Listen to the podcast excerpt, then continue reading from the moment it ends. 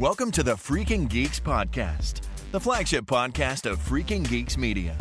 In this podcast, hosts Michael, Sarah, and Barry crank the geekiness to 11, covering everything from movies and television to pop culture, video games, books, and so much more.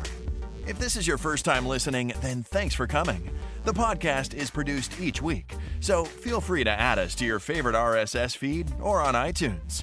You can follow us on Twitter and Facebook. The links will be in the show notes. Okay, now it's time to start the show.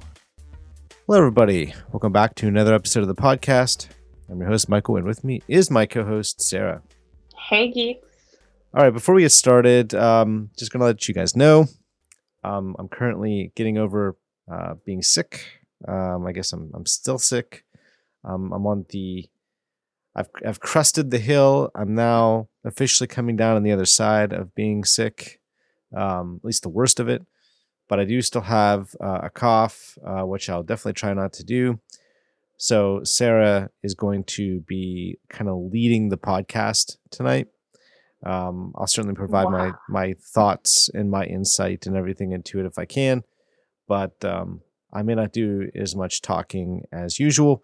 Some may actually think that's a good thing. So if that's what you enjoy, the fact that I'm not going to be able to talk, then this will be a great podcast episode. So, uh, all right, Sarah. Um, yeah, let let's. Well, actually, you know, before I hand it over to you, do you want me to just kind of do the the rundown Sure. For us? okay. For All right. So, um, obviously, looking at the title of this, you know that we're going to be reviewing the Joker. Uh, it was released on September 6th of 2019. October 6th. Sorry, October 6th. Thank you. That was my fault for the wrong month. Um, it's gone by fast, to be honest. Yeah. It still feels like September. Uh, it was written and directed by Todd Phillips with a runtime of two hours and two minutes. And uh, the budget for this actually is only 55 million, which I thought was i honestly a little lower, even though this movie is um it's got the look of a 70s film. Um, I just expected the budget to be higher, I guess. But that's an estimation, by the way. It's not like solid. It's 55 million estimation uh, at least at this point. But here's the fun thing for people that like to see the box office and how it's kind of the relation to the budget. So and how well it's doing. Right. So $55 million budget. Let's say you double that with, you know, at least double it, if not uh, triple that. Uh, for like the total cost, right? For the marketing and the cost of the film itself. So at the very least, this, you know, let's say 110 to say 160 million dollars. So far, this movie has brought in 119.8 million domestic, 152.2 million foreign for a total haul of 272 million dollars so far just um, a, f- a weekend and a few days. Really, right? So clearly the the word of mouth has has been uh, good. Um, it's getting a ton of reviews. There, there are definitely a a lot of both. There's a lot of uh, endless amount of reviews. endless amount of reviews, negative, positive. There's a, there's a, it runs the gamut. To be quite honest, mm-hmm. um, and the cast is Joaquin Phoenix, of course, as uh, Arthur Fleck, Robert De Niro, Zazie Beetz, and Frances Conroy. There's others too, but those are definitely your big four right there. So, and even those four, it's like Joaquin Phoenix is ninety five percent of this show. Oh yeah, like yeah. This it, is it's everybody a, else is to the side. It's a character study. Very yeah. much so. Yep. So but, it it's uh it's definitely a movie I think looking at the totality uh, of it, I I I knew I was going into something, uh, and I was hoping at the end of the day, when the credits rolled, that I would be happy with the overall film, and I was actually. So, um, it's it's pretty fantastic, actually. yeah, like it, it's a movie that when I went and saw it, I was, you know, I was very happy coming out of the theater. It gave me a lot to think about, but it's been days later, and it's still some a movie that's like on the edge of my mind. I'm like constantly thinking about it, thinking about, you know, just so many details this movie because you can honestly watch this movie like again and again and see something new in it and that's the kind of films i really really love like ones that really pay attention to detail you know Yeah, yeah, definitely, and leave things up for interpretation totally. Yeah, there's definitely a lot to like here. Um, it's a fantastic movie. We should, however, do the one sentence review. yeah we might as well do you want to start Uh, actually, you go ahead. Okay, let me just grab it. All right. My one sentence review is Joker takes an expansively interpretive script and pairs it with nothing less than a perfect performance by Joaquin Phoenix and creates a permanent masterful mark on the DC world. Very good. And yours? All right, so mine's mine's pretty simple here. Um, I'm going. I'm eschewing the uh, you know talking about any specific performance. This is what I wanted to say though. Uh, the Joker is a movie that will have you talking one way or another, regardless of whether you like it or not, and that is saying something. That's true. In double the meaning. Yeah, it, it's true, and I think that that is, um, you know, okay. oh, Before I, we get into this, um, but what's the plot synopsis for for the Joker? So basically, Arthur Fleck is somebody who deals with some troubles mentally, clinical depression, along with pathological laughter. And he, he honestly is somebody who really wants to bring joy into the world, but the world is just continuously crushing him until it puts him in a position where he just snaps and takes actions against people that lead to darker and darker circumstances until he no longer views the world as something he wants to bring joy into. He just, you know, it becomes darkness for him, but he no longer views it at that way. It turns his life from tragedy to comedy, as he says. Yeah. Yes, Essentially. essentially. Um, and so, you know, spoiler alert. A spoiler alert. Sorry, moving forward. Um, Tyler. so with this movie um i i was i was floored honestly by much of this movie um you know you you start to hear things in the interwebs um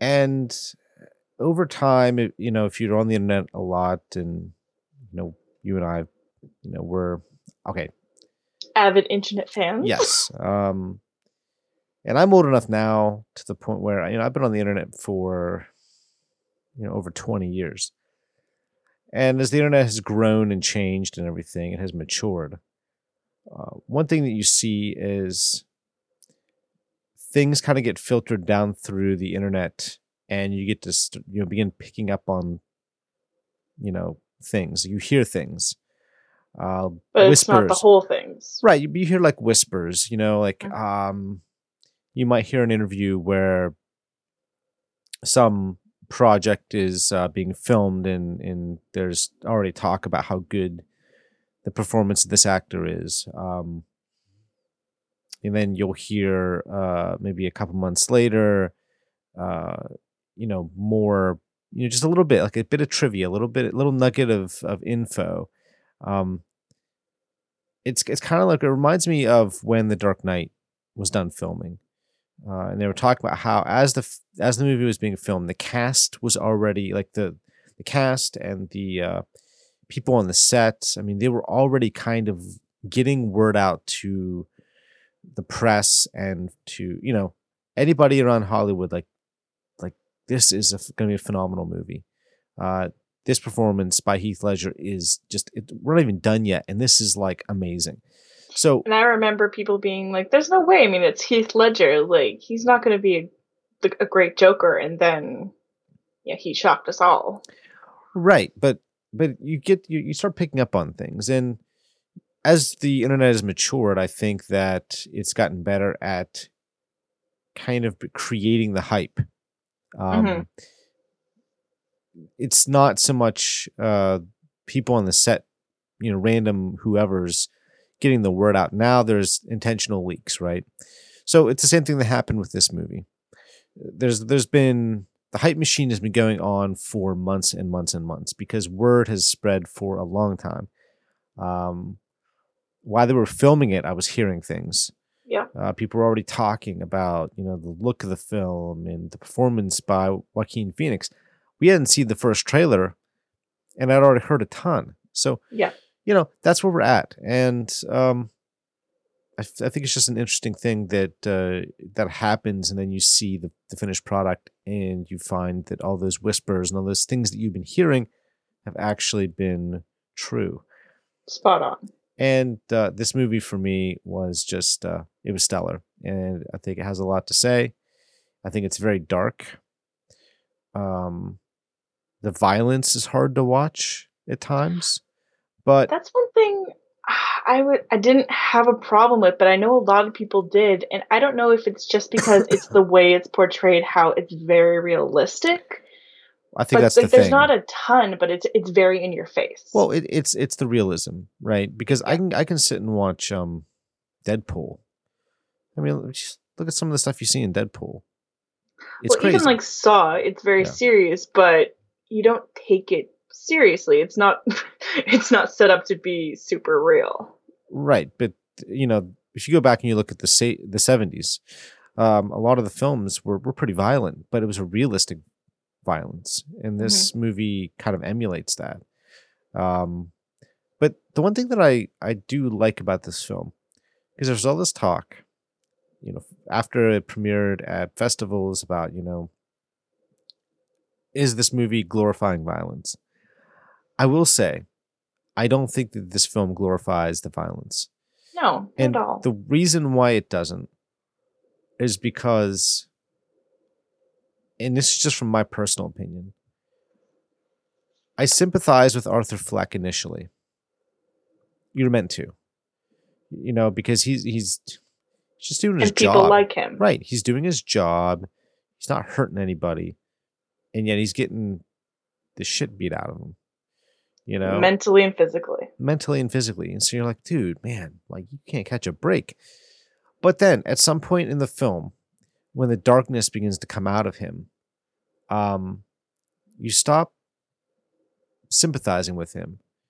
And so since you don't sympathize, because at some point in this movie, I'd stop sympathizing with Arthur Fleck because at some point he became worse than any of the people who hurt him. And I know that what this he does, you know, he's lashing out, right? In a world that has beaten him down, that has hurt him repeatedly, that has stripped him of all of his dignity.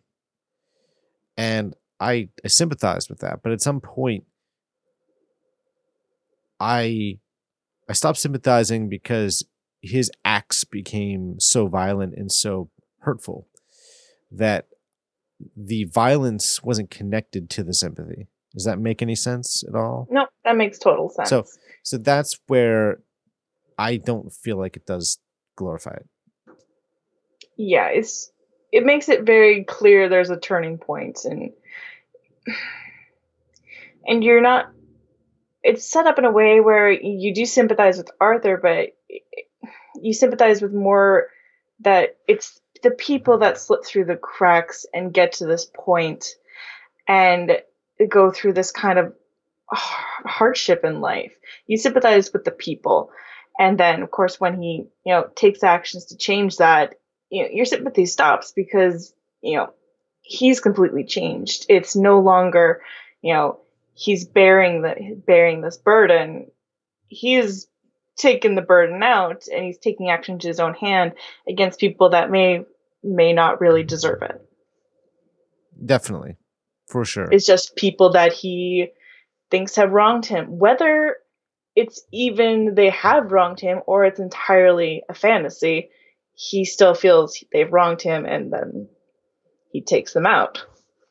Right, and uh, this this film um, definitely touches. Obviously, I think if you've seen this movie, it goes without saying, it touches uh, deeply on on mental illness.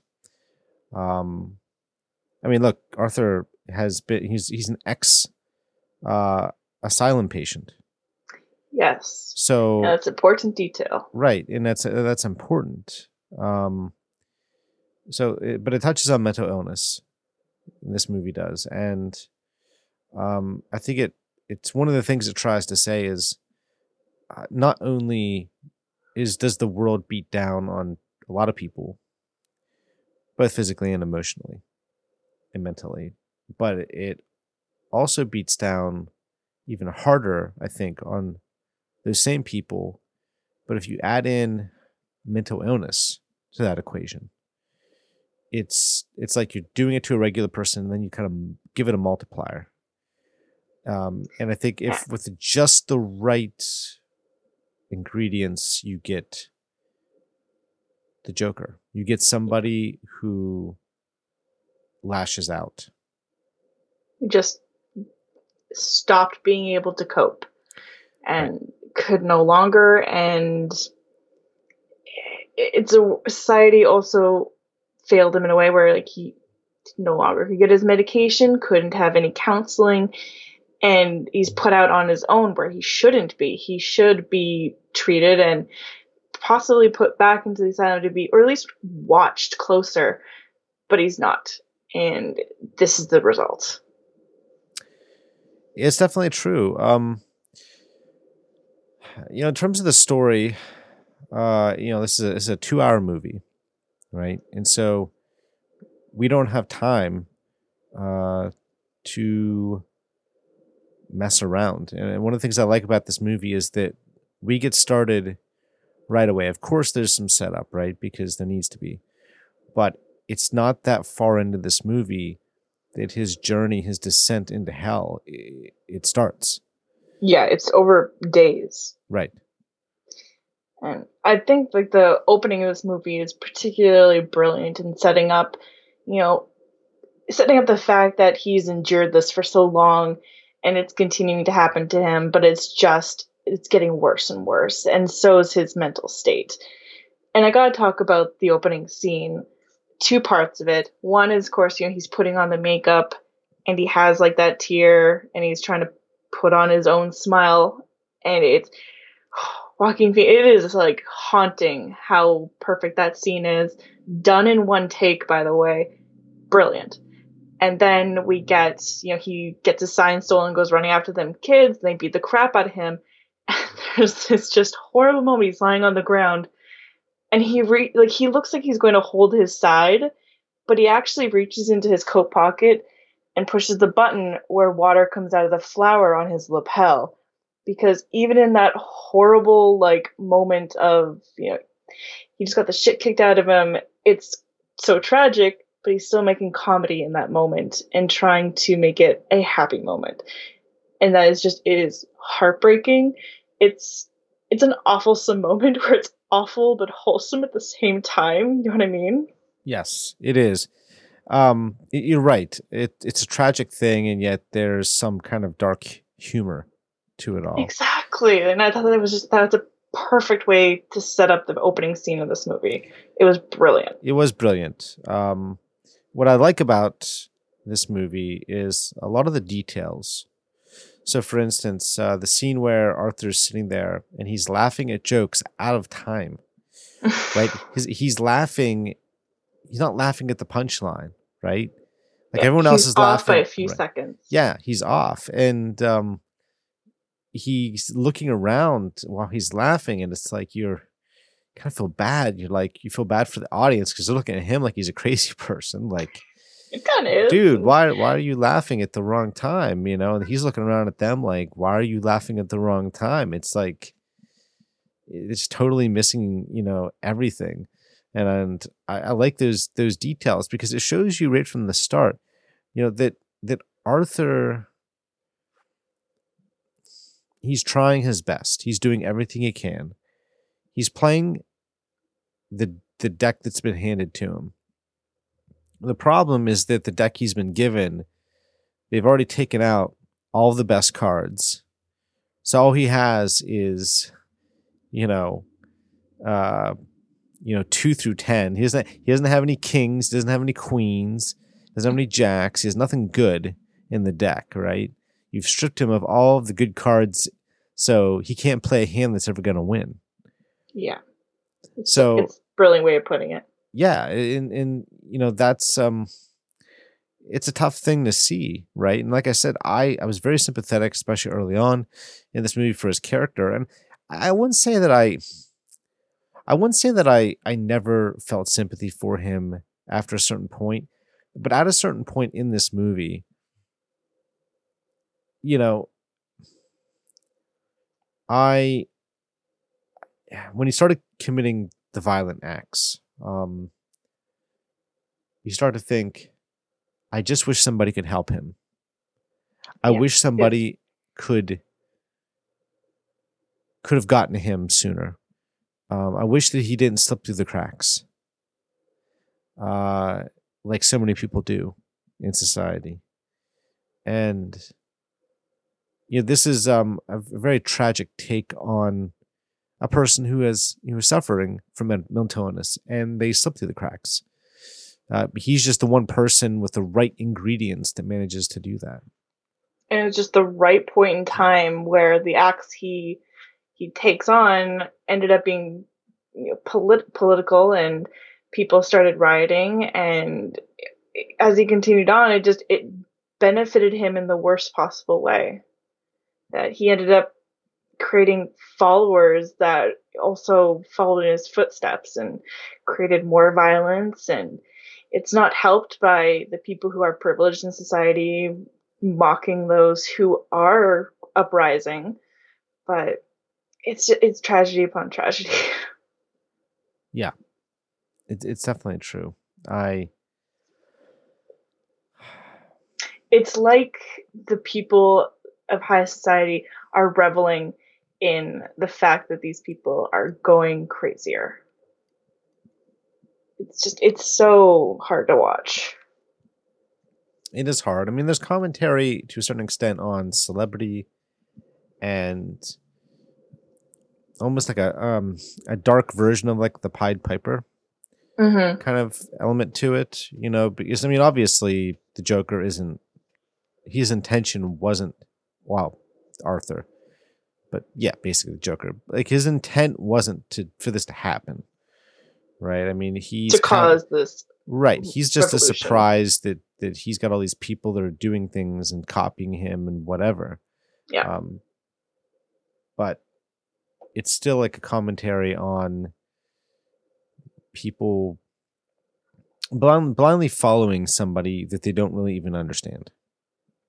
Yeah, exactly. They he's just become a symbol that they blindly follow. Yeah. Essentially. Oh, yeah, um do you want do you want to talk, talk about do you have any get these out of the way any dislikes about the movie?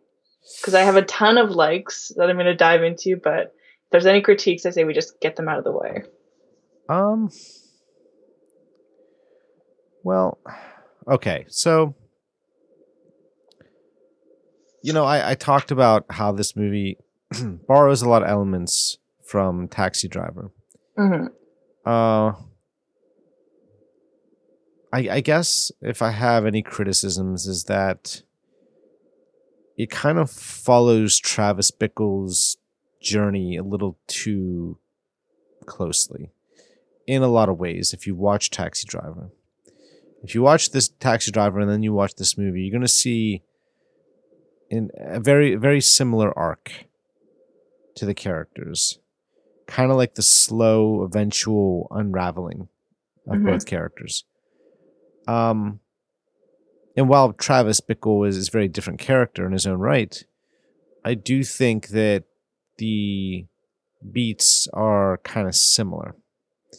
Very. Um, so in a lot of ways, I feel I feel like on one hand, I have no problem with this movie taking and utilizing Taxi Driver as an inspiration and paying homage to you know one of the greatest movies of all time but i do feel like at times it fails to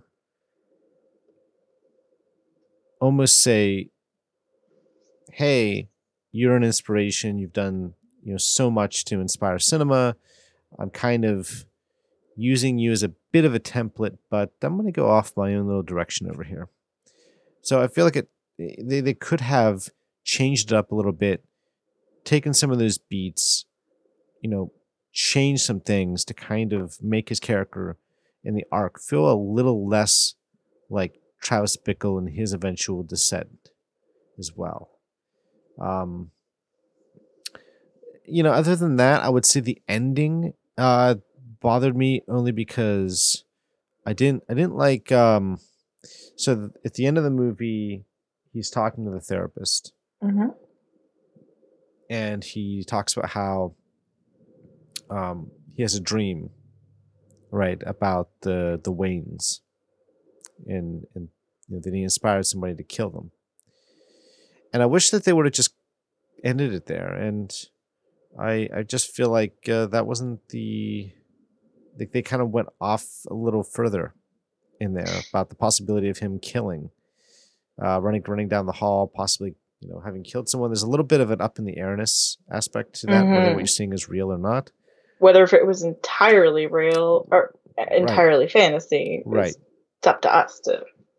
but I, I do wish they would have just cut it to black after that that would have been better Yeah, it was kind of like it's fine watching him like walk away with the bloody footprints, but it was kind of like it kind of felt like you know Scooby Doo when he's like running from the uh, um, guards back and forth down that hall. Yeah. just like you feel like you're popping out of different doors. It just it didn't feel like it matched with the movie very much, and like I understand the purpose of why it's there. It's kind of leaving up like this could have been entirely fantasy, or some of it could have been, some of it might not have been, or this really is the aftermath. But it was such a powerful moment where you know he puts on the Joker's smile with his own blood, and there's that just you know the roar of his followers, and as he's like triumphant on that car. If they had ended it there, it would have been brilliant. But I do understand where they're going. Like they're kind of open ending it just in case this does go into another movie. sure yeah we're gonna leave it open you don't know what can happen this might be the start of something Yeah. Yeah, it really could be. And I wouldn't doubt if they made another one, honestly. But I'd feel bad for Joaquin Phoenix because he had to lose like 52 pounds. I hope they don't make him do that again. yeah well he's dedicated we know that he really is. Uh, so I have two other things that I didn't like. One is the child actor who plays Bruce Wayne. That kid is Oh. dead inside. yeah yeah There's not a single emotion that passes on that kid's face. yeah i don't feel like they made the best choice there No. and Um, it's you know nothing against the kid. It's you know there was a poor choice in casting him. And whether it was the intent to have him just be emotionless i don't, i just think it was a poor choice all around. I mean your parents just died in front of you and nothing on that face. Not a damn feeling. It's just like why even choose this kid if it's not going to lead to somewhere you know? Yeah that kid that kid can't be you know brought back No. But it was a nice little touch when uh, uh, Arthur went to visit the Wayne Manor, and the kid is on a playset, and when he comes down, he slides down the uh, the pole from the playset. They're like, "Oh, it's gonna be Batman," you know, just a little homage. That was a nice touch. hmm Uh, the other thing that bothered me uh, was the death of Thomas and Martha. It was very mediocre, just kind of a blip in the movie, very quick, nothing to it. And it felt like that should have been a moment that there should have been a moment.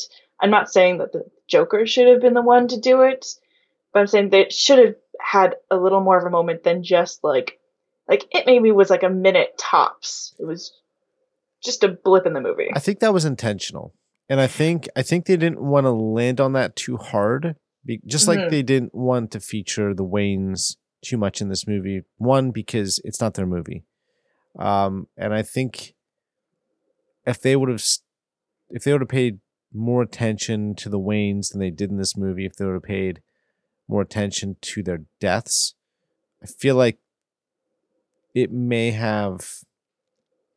I feel like in a way it would may have hurt this movie. I think what you would find is, let's say there's a sequel to this movie. Mm-hmm. That is when you're going to get this scene played over again, and it's going to linger because maybe the next movie will be called Bruce or I don't know Batman or, Batman, or whatever or or you know like his origin story. So now we're going to see his origin story, and we're gonna you know we're gonna see the whole scene played out, uh, but this from his point of view, and we'll see the the scene linger and stretch out as it's supposed to. I think it was meant to be almost like invoke, um, yeah, just another bit of violence and maybe it's like also that this is from Arthur's perspective. This entire movie, he wouldn't focus so, on. It. Yeah, maybe the death of them, it's nothing to him. He's not going to care about that. Like, right. It meant nothing to him. Right. All right, I can understand. I can get behind that. So let's dive into some moments we really loved. Um, when like this moment is one of my favorites, just for the horrible comedic factor. and it's the scene where Arthur has, you know, he's killed the people on the train. Mm-hmm. Um, he's got invited onto the talk show. He hasn't gone onto the talk show yet, but he's at his home. He's doing his makeup, and Randall and Gary show up, and you know, he takes his revenge out on Randall. You know, you see, you see him just bash this guy's head in, and he's just kind of sitting on the ground. Randall makes a go, or uh, Gary makes a go past him to the door, and he's too short to open the door because it's locked and he has to ask arthur to open it and it's it's so horrible but funny at the same time and the fact that you know arthur says like you're always nice to me and lets him go like see that's why you always got to be nice to the weird guy in your office yeah. for this reason yeah it is um yeah totally um I like I'll tell you what, I I like the scene early in the movie with his mom. Um, Which one? Well, the one where he's kind of like like helping her like bath mm-hmm. and talking to her and talking to her and you know it's relatively early right so so it's we're not that far in and it it's before things get really really bad yeah for him and I like that because it's a moment where we get to see, I think, to a degree, even for just a just a few moments, a kind a happy Arthur. Right? It's just like it's like this moment of pure almost like a ray of sunshine for him where he's just he's with his mother he's he's bathing her and he, you know, he's helping her and he's laughing and they're joking and it's um it's a moment that stuck with me because you know knowing what he becomes and knowing the route that he goes it just for some reason it stuck with me. And i remember thinking about that scene at the end of the movie when i was was done the you know the the the movie was over i was just sitting there and thinking about all the the whole movie thinking about the scenes that really affected me and there's a lot for some reason, I don't know why. I just I think it's because that scene in so many ways is such an antithesis to everything else we see in the movie in a lot of ways. Um, I, I, I don't know why. It seems like such a throwaway, nothing scene, but to me, it's in a lot of ways it's more sad and depressing than anything else because of how fleeting that moment is for him. Mm-hmm. And like that's his ha- that's his only happiness is he really loves his mom. Yeah. And what he loves most is, you know, he talks to her and he watches the Murray show with her. That's his happy moment. That's all he has for happy moments. And they're very brief, but it's it's so upsetting what ends up happening with his mother. Uh, and yeah, it is. We'll dive into this a bit, but so basically Arthur, you know, finds out that Thomas Wayne maybe his father or at least his mother seems to think so but you know, Tom when he goes to confront Thomas, he tells him like your mom was crazy, you know, and you were adopted, and he finds the medical papers that show, you know, supporting that theory, but it also makes a point in telling us, you know, he could have changed those documents. So we still don't know whether if it's true or whether it was a cover up by Thomas, but nonetheless, Arthur believes it.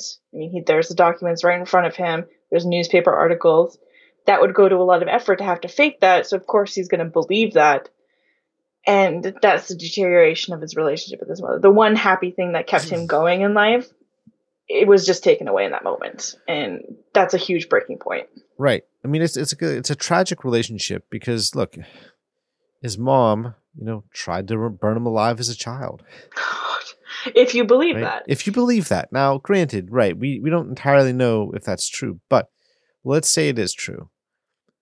You know, tried to burn him alive as a child. They both spent time in the same asylum, the same mental mm-hmm. facility, right?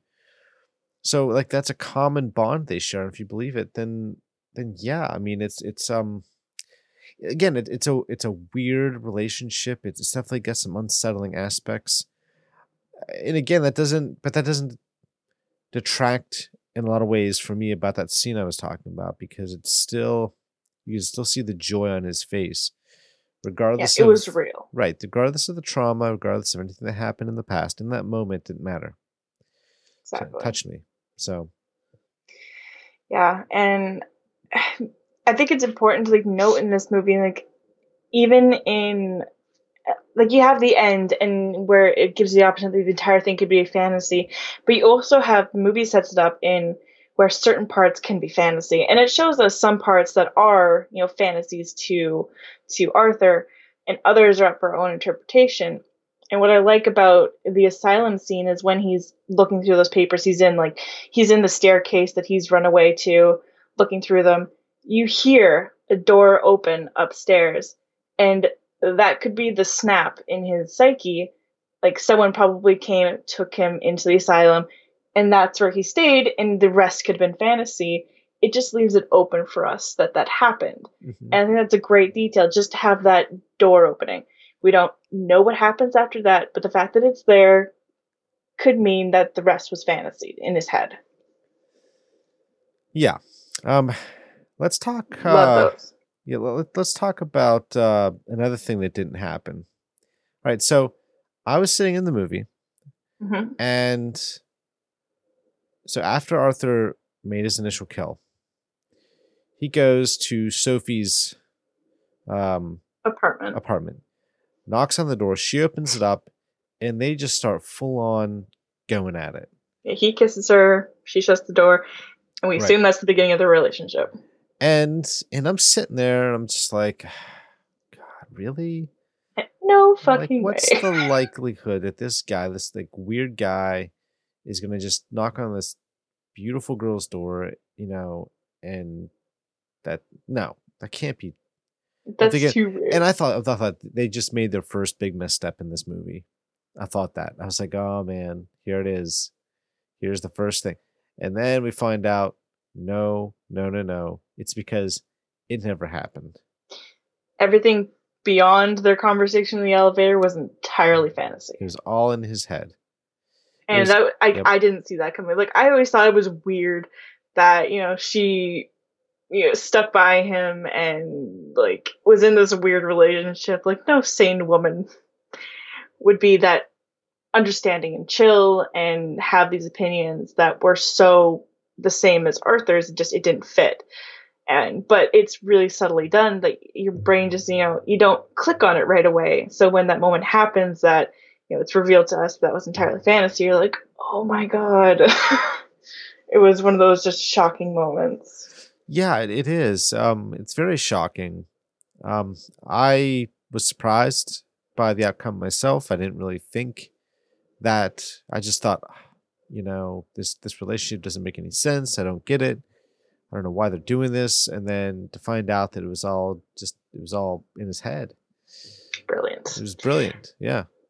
And do you it in the movie implies to us that you know when he looks at her he does the you know shooting his head motion and it kind of cuts to him leaving the apartment and ambulance sirens are going by to imply that he killed her do you believe that or do you think it was more she was calling the ambulance for him Um, that's a hard one. If I guess if I had to pick, I would say that she was calling the ambulance. I could That's be what I wrong. I could be wrong.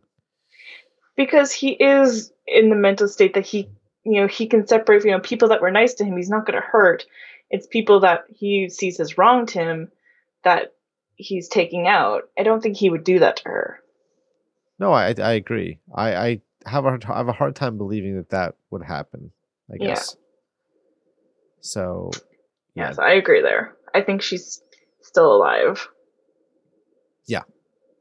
Yeah. and if there's a sequel i'd love her to come back she's great Oh yeah, yeah, she's fantastic. Yeah. Um. So, I'm trying to think here. How, what do you think we should? Anything else? there's, there's so much I to talk there's- about but it's just like we might as well talk about the entire movie you know yeah. The, the what else in the script do you want to talk about? Um, let's see. Talked about the major things that I think were Well, most important. Let's, let's talk about Robert De Niro. Let's talk about let's talk about the He was fact that fantastic. so you know obviously you know Robert De Niro was in the King the King of Comedy Mhm. and another great movie by the way and if you haven't seen it I highly recommend it. Um, so in this uh, he's kind of doing a riff on Johnny Carson. Uh, Mhm. Robert De Niro is Yeah, even like the set is very similar. very similar and so um what did you think about like the the whole scene when when Arthur comes out like what Yeah, were your thoughts Brilliantly, brilliantly written. I'll say that right off the bat. Um, but I also think that it could have been entirely for his fantasy. sure because you know he d- at the beginning he doesn't appear to be you know Murray isn't somebody who doesn't seem like he would be the one to poke fun at him or anybody else. And it seems like that would be kind of comedic suicide to do that even in like the early 80s but if it was true and you know this whole scene comes to fruition it, it's brilliantly acted. I think it's brilliantly written. It's horrible for Arthur. Like this is the full-on Joker emerging, and it's amazing. but and I certainly don't think that the guy had it coming by any means. It's just it's he Arthur thinks he's wronged him because he looked at him as a father figure. Yeah, that's he. It's horrible, but that's the one thing he had happy in his life. You know, with his mom watching the show he would fantasize about, you know, being on the Murray show, being singled out for his awkwardness, but then kind of being like told, "Oh, you're like you're kind of like the son I never had." Like he has that fantasy that we're privy to, and you know he feels that his father figure has wronged him, so he's just another person he's going to take out, and it's it's so tragic.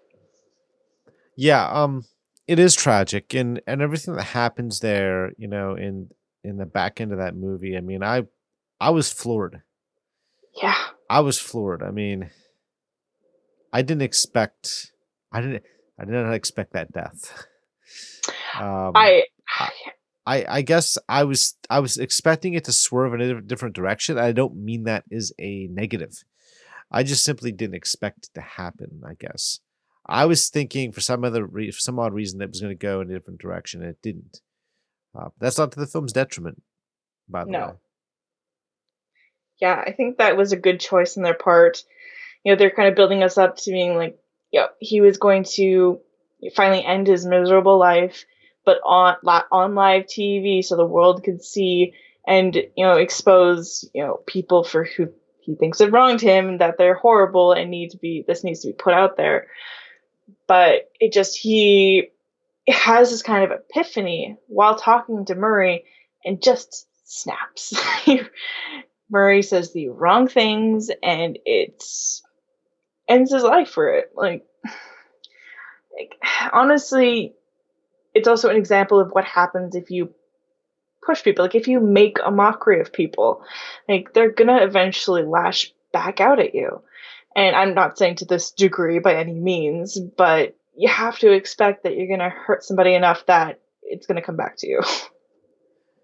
Yeah, it definitely could. And you know, if you look at the ending, right? So Arthur meets you know people who are dressed like him, like a clown. Yeah.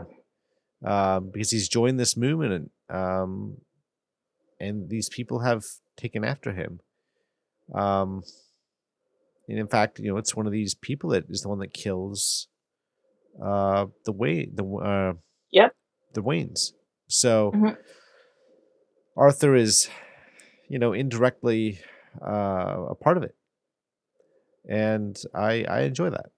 I thought that was I, I did. That was a nice touch, but I think the whole point is that um, you know people are going to find who they want to follow, good or bad. Mhm. Yep. Um, as long as that person embodies the things they're looking for, they'll they'll follow them.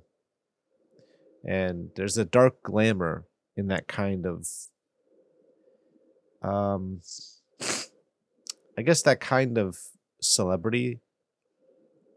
You know, when you're you're I mean, you can celebrate whoever you want. You can anybody can be a celebrity. Some are going to Yeah. be because they're movie stars. Uh, other people are going to be popular because they Made a sex tape. right and and so on and so forth. I mean, in, in, insert any reason, somebody will gravitate to it, Yep.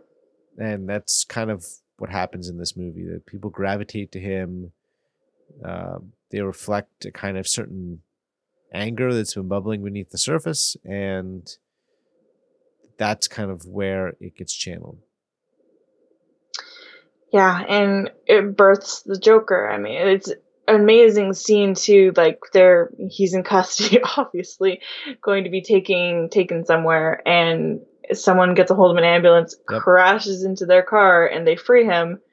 And you know, he makes the Joker smile with his own blood, and it's just it is extremely powerful, and it, it leaves it open too that you know, if this is not a fantasy, this is real here's the Joker. He could easily take over Arkham. He has people following him that would follow his word.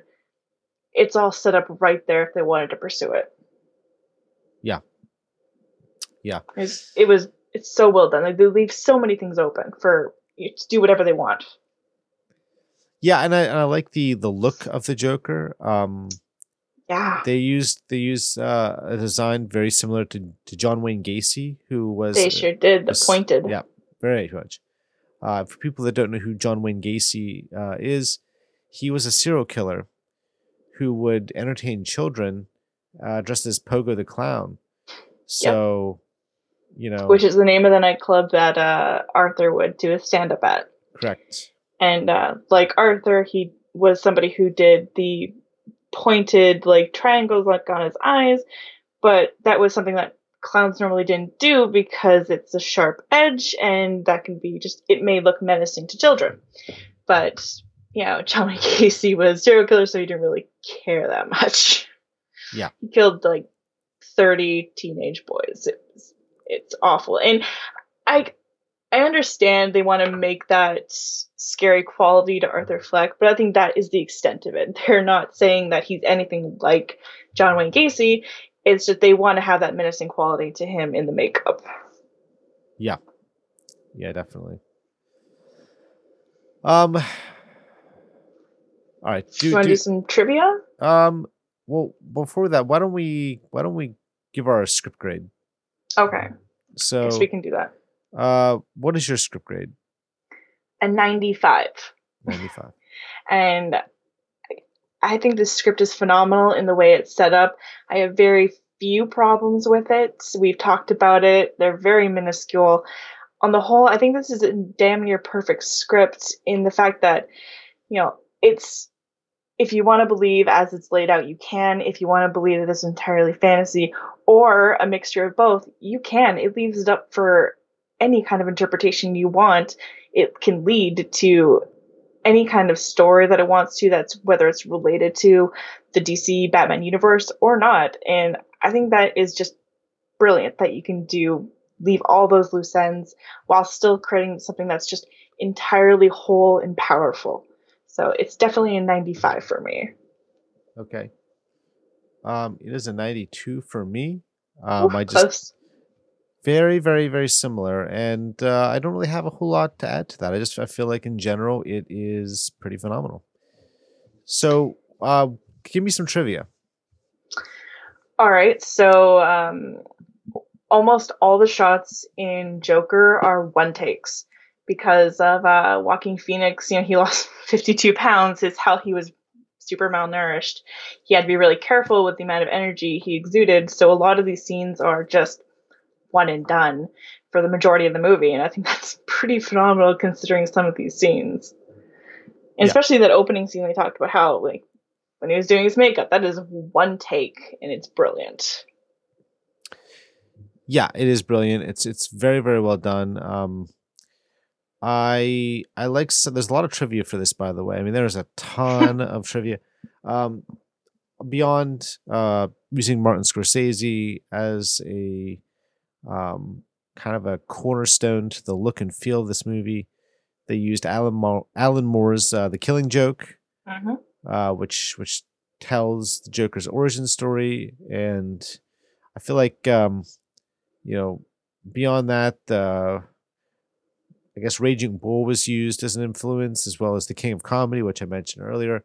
I definitely feel like Taxi Driver, the King of Comedy, definitely. Uh, Raging Bull, I can see some elements of that, although I feel like out of all three of those, that one's the least influential, at least the way Mhm. I looked at it. Um, and then of course the Killing Joke, which is great. Yeah, in um, Joaquin Phoenix, uh, he based his laugh on watching videos of people who actually did suffer from pathological laughter. And but he also said that was probably the most difficult part of playing the Joker was getting the laugh correct. And the laugh is great. He ends up portraying this really creepy, but like that's the thing I want to talk about is just Joaquin Phoenix is acting to just touching on this really quick that he can do this laughter, but his eyes are, you know, embarrassed, sad. And the fact that he can do that dual emotion is just, oh, fantastic, honestly. Yeah, it's uh very impressive. Um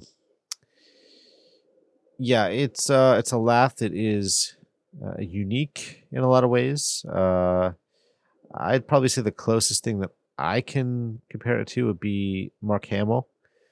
Uh Yeah. in, in a lot of ways although although it's different though. I mean it's just there's different there's a different emotion behind Joaquin Phoenix's version of that laughter uh, as compared to Mark Hamill uh, for the animated uh, Joker.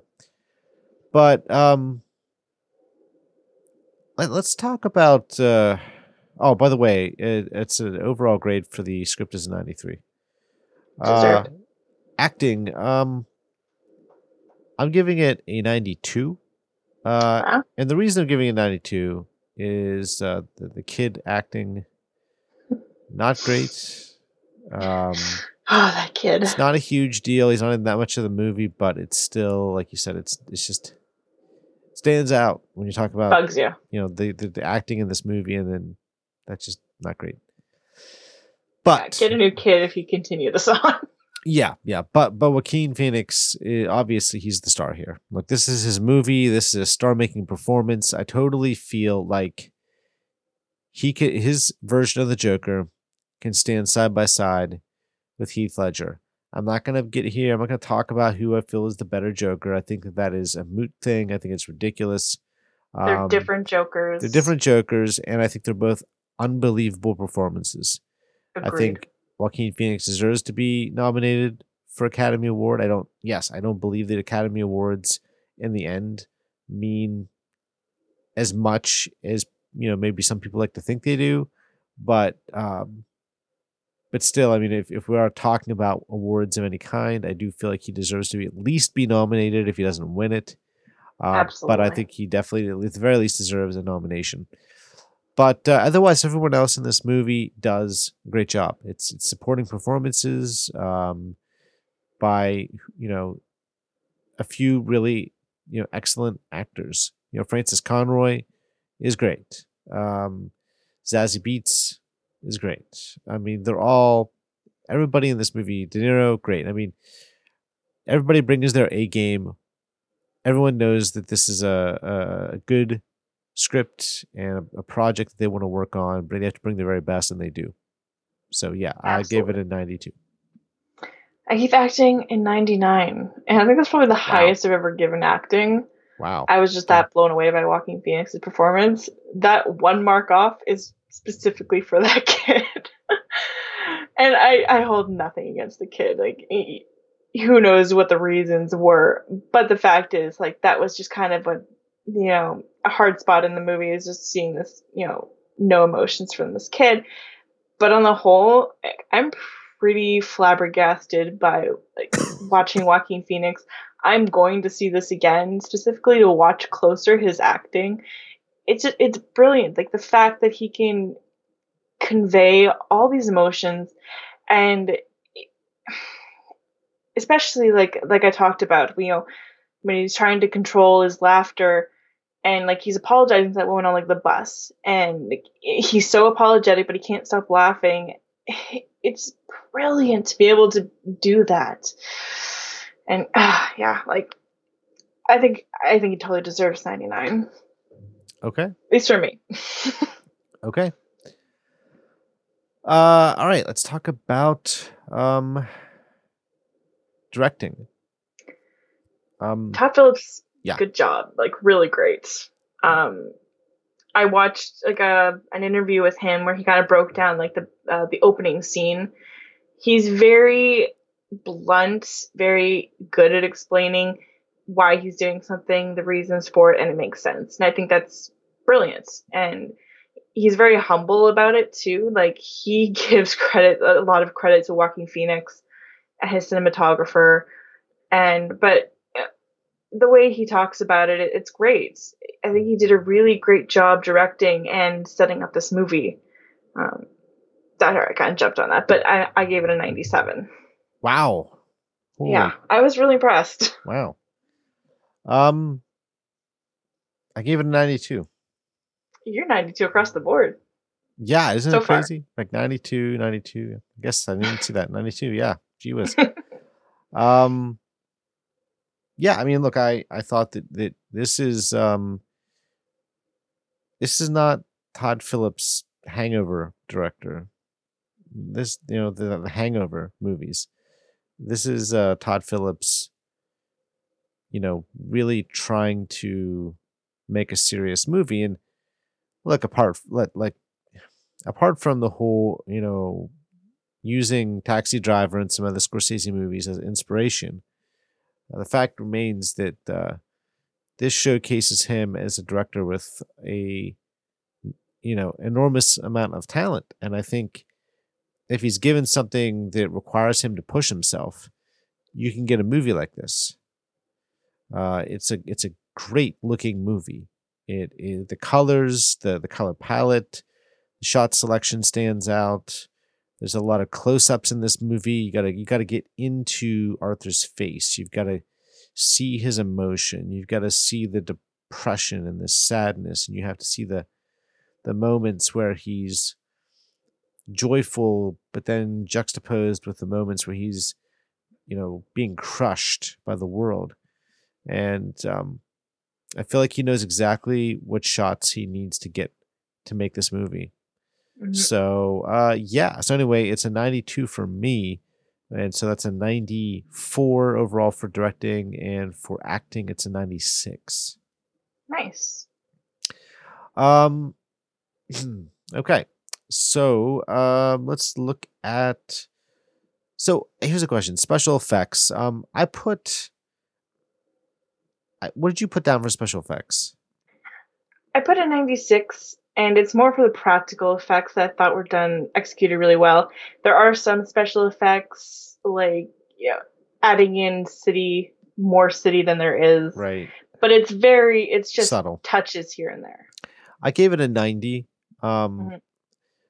I guess I just I mm, I couldn't go above a 90. I thought that the makeup and the uh, special effects with the blood and what little you know CG was there, I thought was excellent. But I wasn't willing to go higher than that myself, just because I feel like at a certain point uh, I need to see some real real CGI on the screen to go higher. But but still, it's a, it's a good grade uh, for both of us. It's 96 for you, 90, 90 for me. So it's a 93, and that's definitely an excellent uh, overall grade for special effects.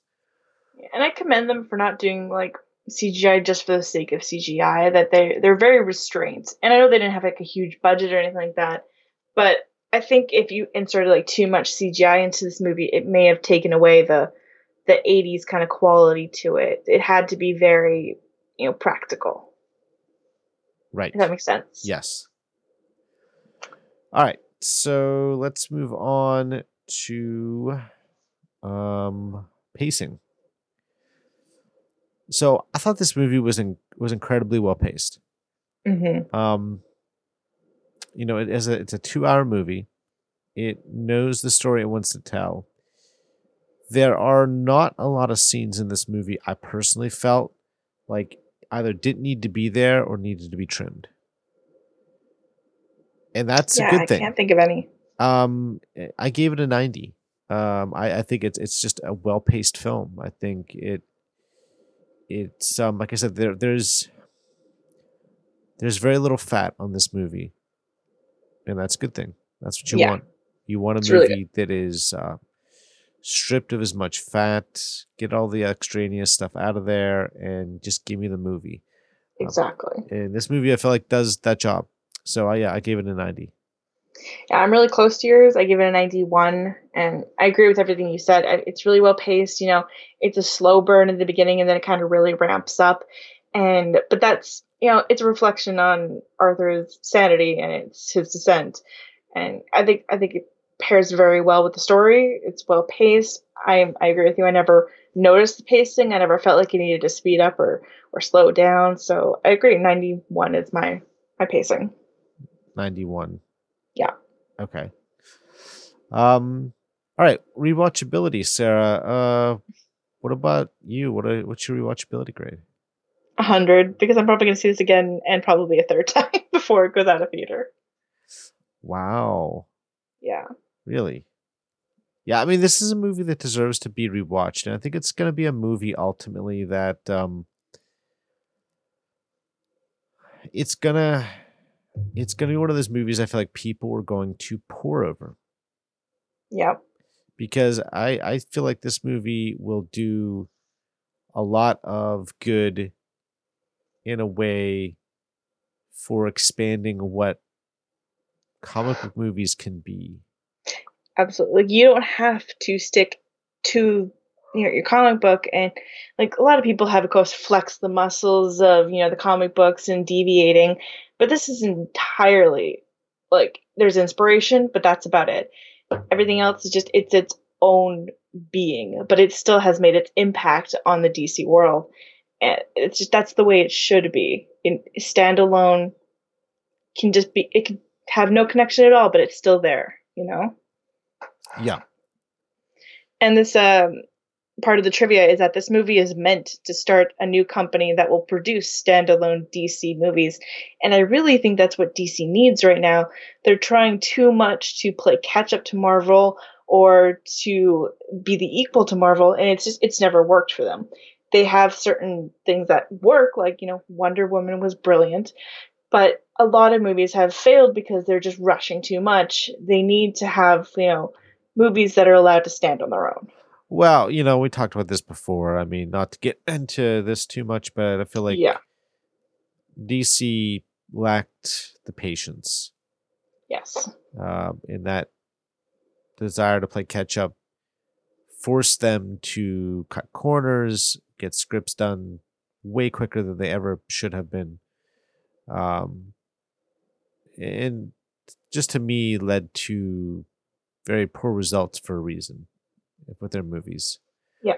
Um, yeah. So anyway, uh, you look, this is a movie that could help change superhero movies. And I'm not disparaging superhero movies. I, I love I love them.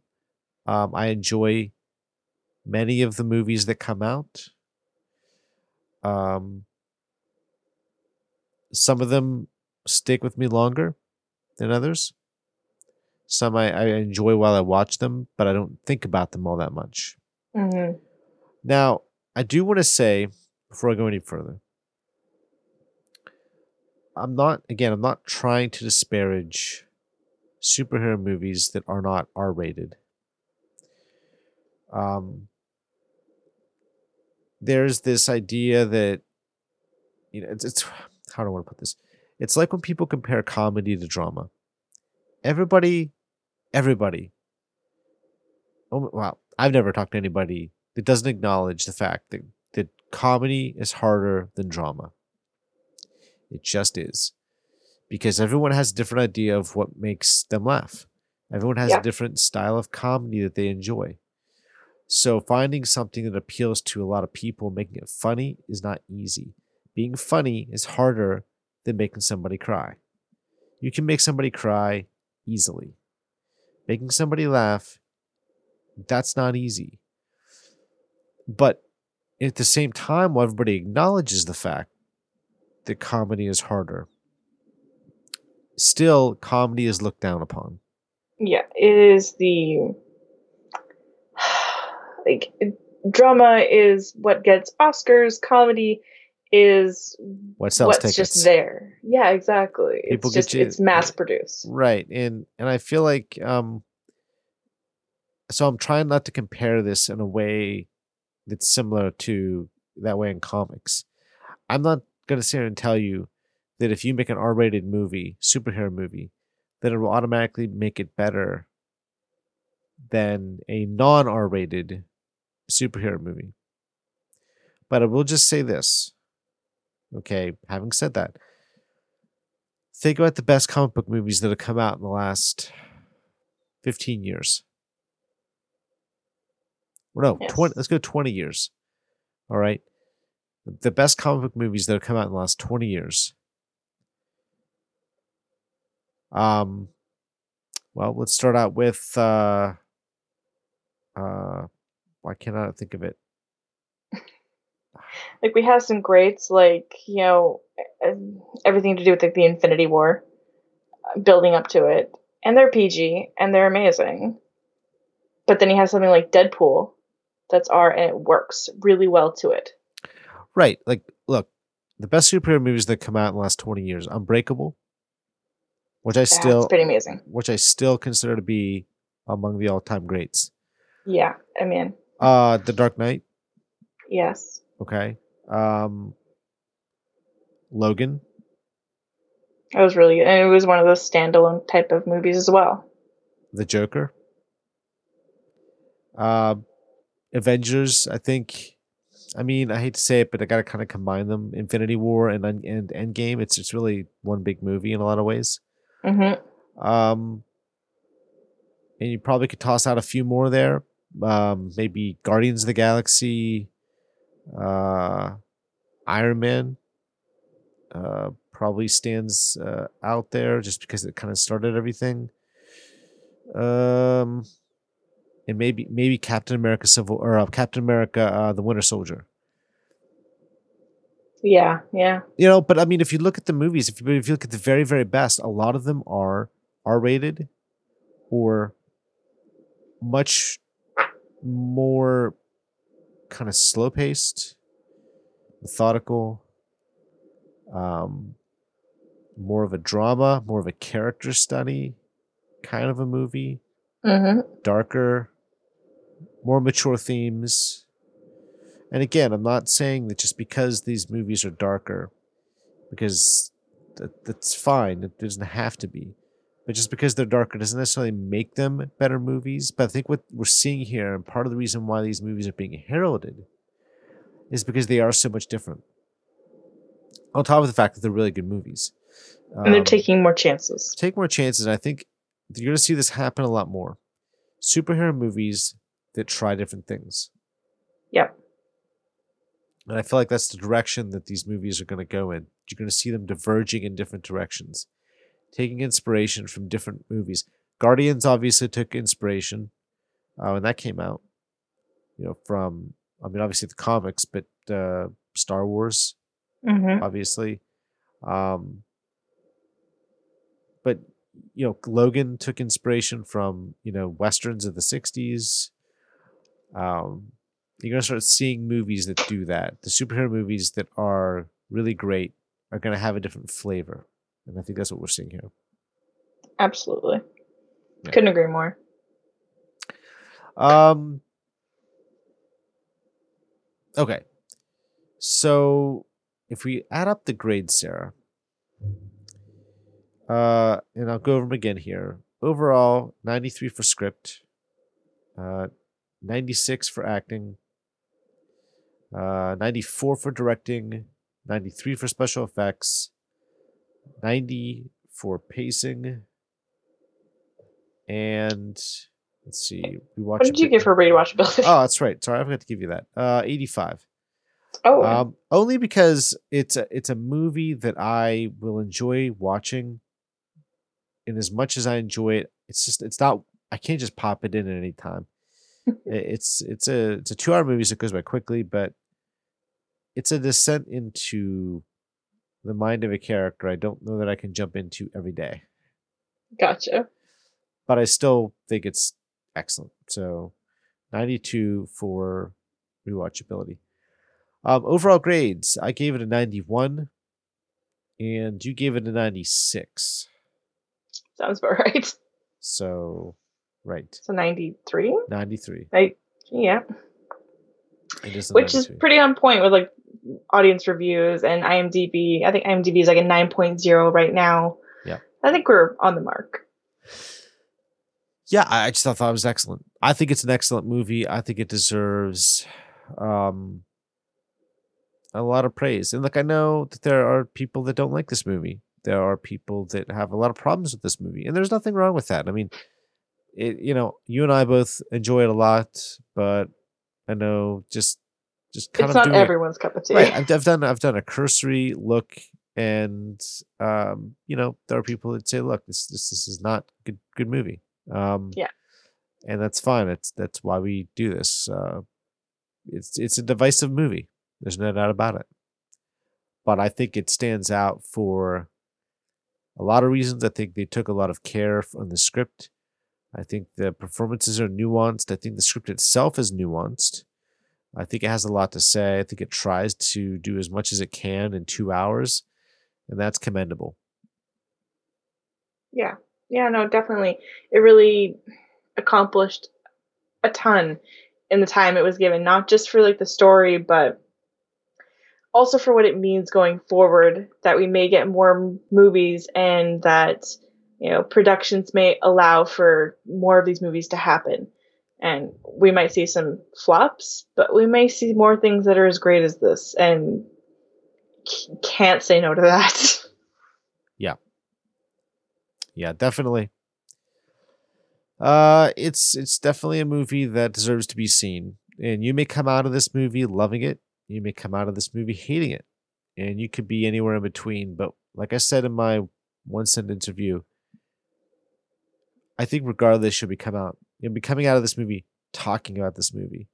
You might Mhm. sit down after you've watched this movie and talk to your friends for like an hour, two hours, three hours about this movie.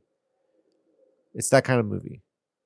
Yeah, it, it totally is like everyone has will come out with their own view of what happened to that movie and that's what makes you know it a movie that you can talk about you know where you have a theory somebody else is going to have a theory. Even Joaquin Phoenix said that in an interview. It's like someone asked him um, what he feels is uh, how he feels about arthur and what like his interpretation is. And he doesn't want to say that because it's he doesn't want somebody else to hear that before they see the movie and it- it go in with an already preset. That he wants the movie is set up for you to take away what you will. And that's brilliant. Nope. No, I think it's totally perfect. Yeah. I think it's perfect. All right. Uh That Sarah? wraps it up I think that's it. Um yeah, it, it's an excellent movie. I think it definitely deserves uh, a lot of the praise it's getting. And if it's a movie you don't end up liking very much, uh, that's fine, certainly. Uh, but you should let us know. I think you should come to the uh, to the website. Um, I think you should go to freakinggeeks.com, go to the webpage uh, dedicated to this episode, and you should review the movie. You can drag the slider bars, right? And uh, rate the movie like we do according to the same criteria, um, and see what your overall grade is for the Joker. hmm I think Absolutely. yeah. We want to hear what you think, guys think too, because you've heard us rabble on. We want to hear other people's opinions as well. Yeah, you can um you can also send us feedback by sending it to freaking geeks or freaking geeks media at gmail.com. Mhm. Send in your uh, your emails, let us know, and we'll, we'll respond in the next podcast. You can also uh, find us on Twitter at uh, at Freak Geeks Media, Media. Yep. and yes, at Freak Geeks Media. So check us out there, and let us know what you think of the Joker. You know, do you agree with our opinions? Do you disagree? Um, we'd really like to hear what you think. Yeah, absolutely. Um, all right, Sarah, is there any uh, parting thoughts you'd like to share with the audience before we sign off? I think we've covered everything we want to about this movie. It's fantastic. Highly recommend seeing it and seeing it twice. Uh, yeah. So I think that's wraps it up for the Joker. We've talked on long enough about this. Yeah, it's it's definitely it's a lot to cover, but uh, it's definitely worth the time. Truly. All right, everybody, thanks for listening, and uh, yeah, we'll see you guys in the next episode. Thanks for listening to the Freaking Geeks podcast. Later, geeks. Thanks for listening to the Freaking Geeks podcast. Be sure to visit freakinggeeks.com as well as our Patreon page at patreon.com slash freakinggeeks for more great content. Also, please consider rating and reviewing us on iTunes. Trust us, it really helps. If you'd like to write into the podcast and share your thoughts and ask questions, you can do so by sending your email to freakinggeeksmedia at gmail.com. You can contact Michael on Twitter using at Michael underscore Lanich. You can contact Sarah on Twitter using at Labyrinth Rose or at Freak Geeks.